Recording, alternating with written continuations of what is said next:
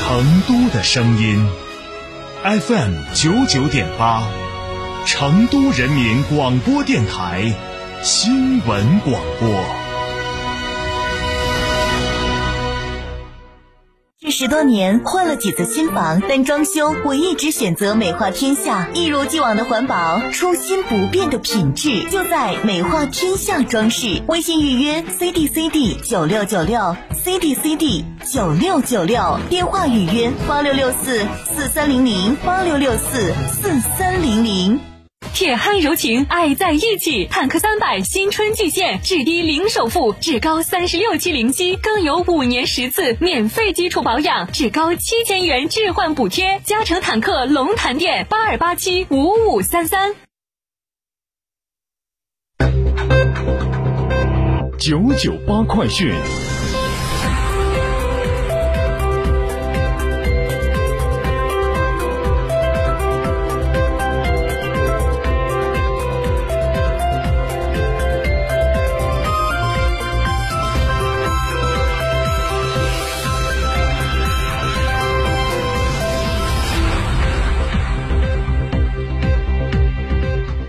北京时间是五点零一分，这里是成都人民广播电台新闻广播 FM 九十九点八，我们来关注这一时段的九九八快讯。今日，成都市文广旅局公布成都市免费或低价票开放博物馆名单，共有八十五家，其中成都大熊猫博物馆、成都市四川客家博物馆。等国有博物馆，也有成都许辽源现代设计艺术博物馆、四川茂林博物馆、成都礼宾报纸博物馆等特色非国有博物馆。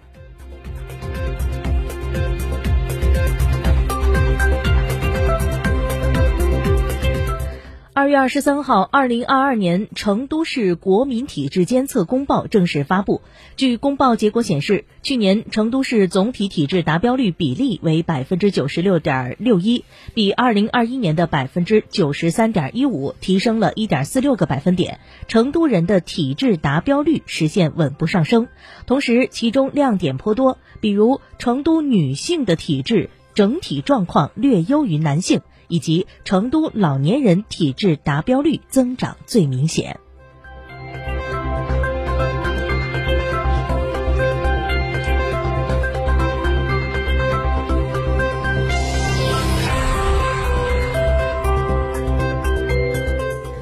这几天，四川甘孜州道孚县文旅局长说文旅的短视频走红网络，成为一位网红局长。文旅局长出签在四川不是首次。二零二一年，甘孜州文广旅局局长刘红在高原山水间的变装视频就火上了热搜。去年四月，四川省文化和旅游厅总结经验，策划推出了“文旅局长说文旅”系列短视频，涌现出了眉山市的功夫局长王峰、仪陇县播音局长胡润等一大批网红局长，向广大网友展示了四川鲜活可触的特色文旅资源。截止到二零二二年底，全省共有上百位文旅局长参与拍摄“文旅局长说文旅”系列短视频，一百一十个短视频在全网的播放量超过三点五亿亿次。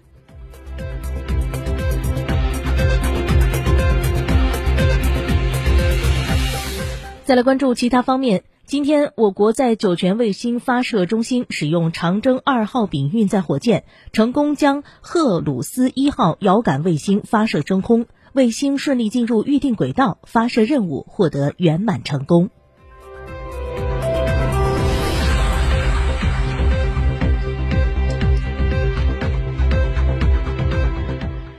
公安部食品药品犯罪侦查局局长吕武清今天在公安部举行的新闻发布会上通报，二零二零年至二零二二年，全国公安机关共侦办涉野生动物刑事案件七万余起，抓获犯罪嫌疑人九万余人，收缴野生动物一百三十七万头肢条，野生动物制品十八万公斤。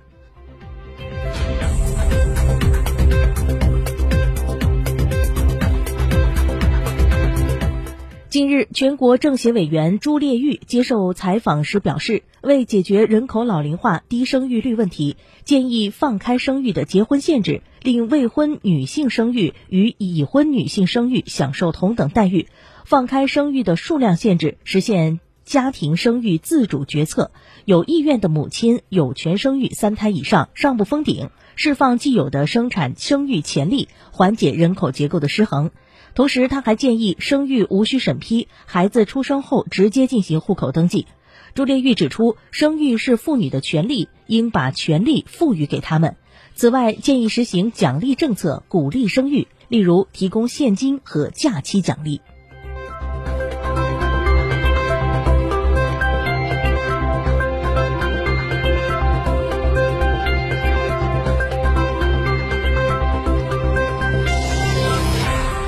二月二十三号，有网友爆料称，位于四川成都城南的高端商场 SKP 规定，外卖员如果穿着工装，不能进入其营业范围，商场的行为属于歧视。对此，商场工作人员回应，目前确实不允许外卖进入，虽然有员工通道，但外卖也不能进入。但该规定属于商场内部的经营规定，并不能认为是有歧视成分存在。目前没有接到修改通知。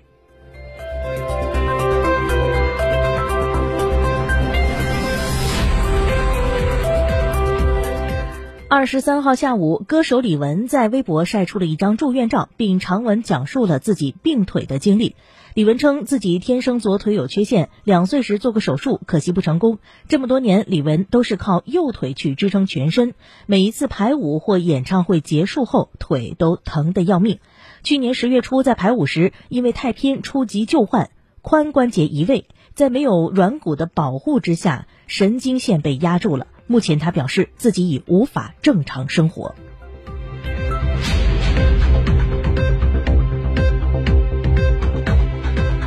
再把视线转向国际方面，据韩国中央日报二十三号报道称，韩国政府二十二号表示，应以科学、客观、安全、符合国际法及国际标准的方式处理福岛核污水，且必须以民众的健康和安全作为优先原则。因日本强行排污入海，韩方将持续限制日本海产品的进口。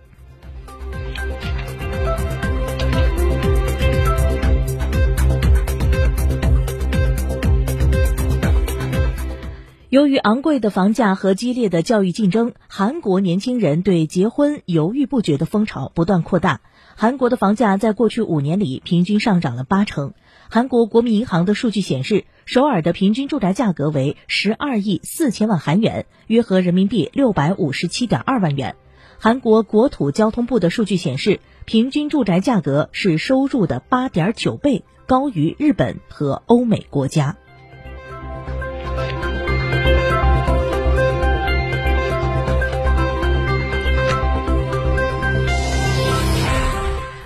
好，北京时间的是五点零八分，我们再来关注一下今天沪深股市的收盘情况。上证综指报收于三千二百六十七点一六点，下跌二十点三二点，跌幅为百分之零点六二。深成指今天报收于一万一千七百八十七点四五点，下跌九十六点八五点，跌幅为百分之零点八一。